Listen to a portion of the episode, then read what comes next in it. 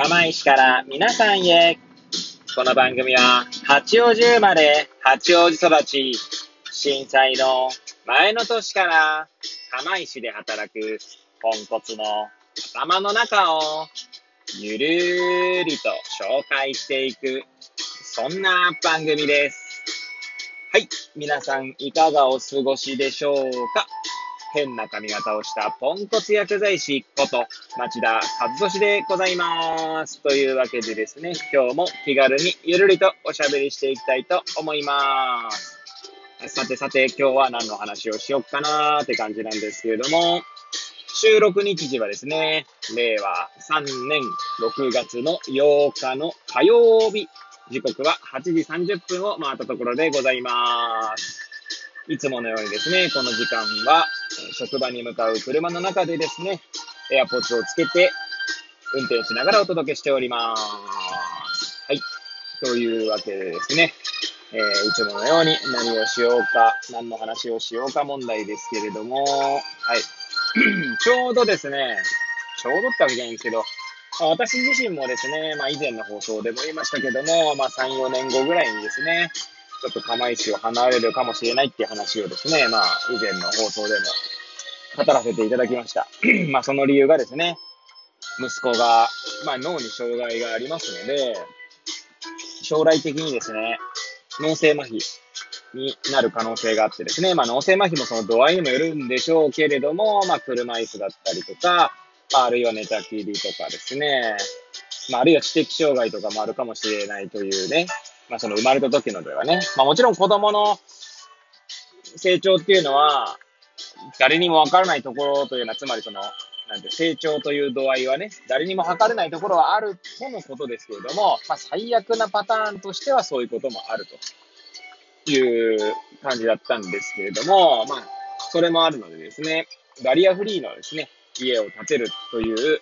ところを考えて、まあ、釜石ではなくてですね、その他諸々の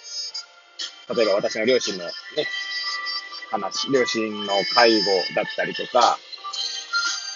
まあその、いろいろアクセスの面ですね。私は実家が東京ですので、アクセスの面やら、あとは子供の、まあ、就学、ね、学習の環境とかですね。まあ、いろんなものを考えて、釜石じゃなくて内陸に行くのがいいのかなということを今考えている最中ですね。はい。で、まあ、その話は以前も語ったんですけれども、ちょうどですね、私の大学の同級生ですね、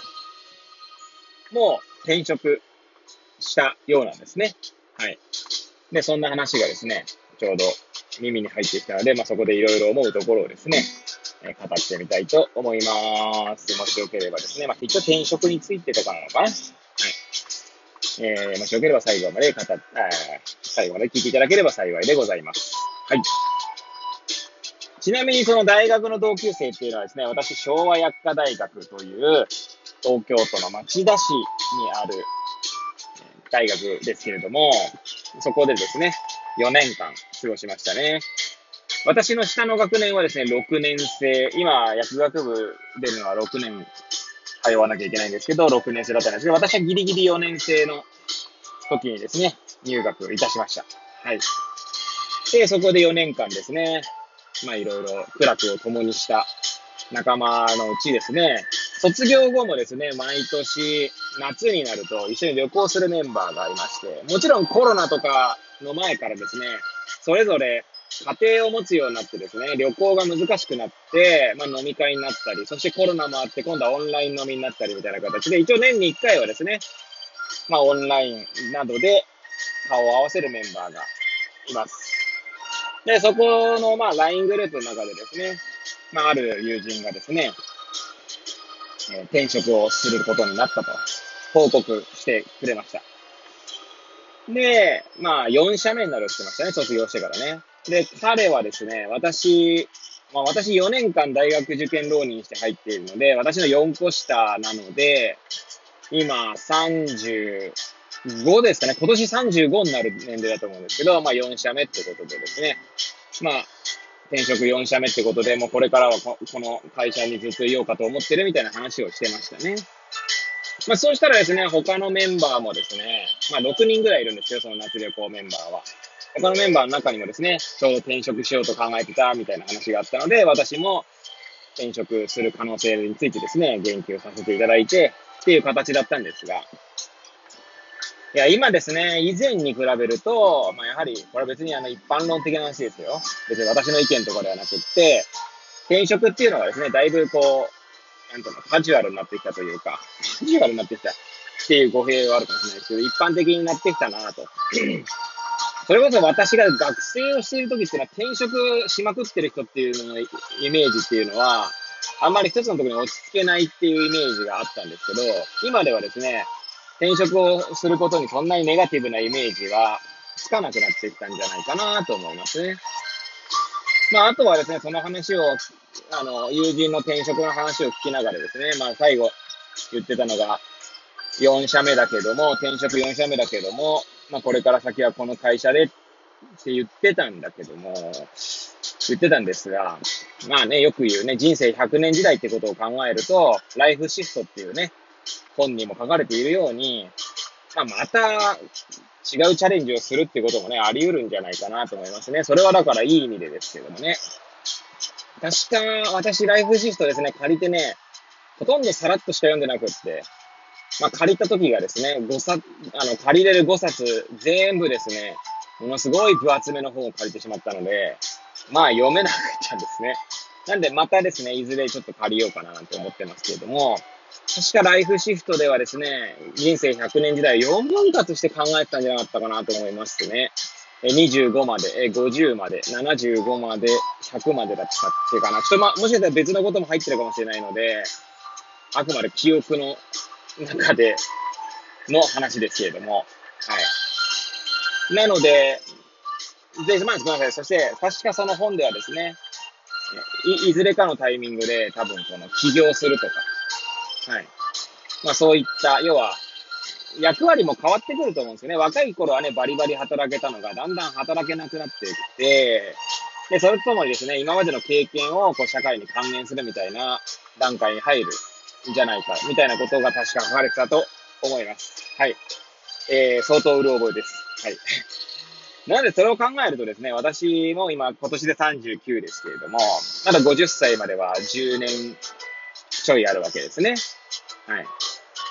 で、まあ、私の中ではですよ、あくまで別にライフシフトの総理にやるつもりはないんですけど、まあ、仮にあと3、4年で、えー、今の中田薬局を退社してってことになったとすると、まあ大体15年弱働いたことになるんですね。はい。なんで次も10年から15年ぐらいはまあ頑張るとしてもですね、まあちょうどそそしてですね、10年か15年後っていうのが、あ、15年後ぐらいか。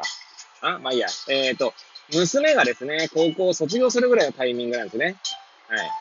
で、そうするとですね、まあもちろん大学に行く行かないとか、まあその時の時代とかにもよるでしょうし、娘がどういうことを考えるかにもよるとは思うんですけれども、はい。あと息子の方も、高校を卒業するかしないかぐらいのところですね。まあ高校に行ける、まあ支援学校になると思うんですけれども、はい。まあその頃ね、息子がどうなってるかもちょっとわかりませんけれども、はい。っていうことを考えたときにですね、またちょっと人生の転機になるんじゃないかなと。転機っていうかね、またいろいろ考えるきっかけになるんじゃないかなと思いますので、まあそれまではね、もし次のところがね、そのだけ10年、15年入れるところであれば、はい。まあなければね、また転職とかいうのも考える必要があるのかもしれませんが、はい。まあそんなことをですね、考えてはいますね。はい。なんでどうしてもですね、ライフスパンじゃなくてライフシフトの話にもありますけど、その子供とかも含めた家族の状況とかを考えるとですね、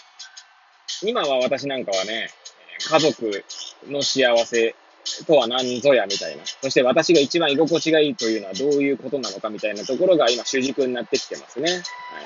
これはきっと若い頃、特に独身の時にはありえなかった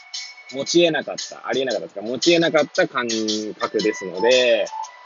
だんだん環境が変わればですね、人の考えも変わってくるんでしょうね。で考えると、まあ、もし100歳まで生きるかどうかはわかりませんが、この人生100年時代と言われる中でですね、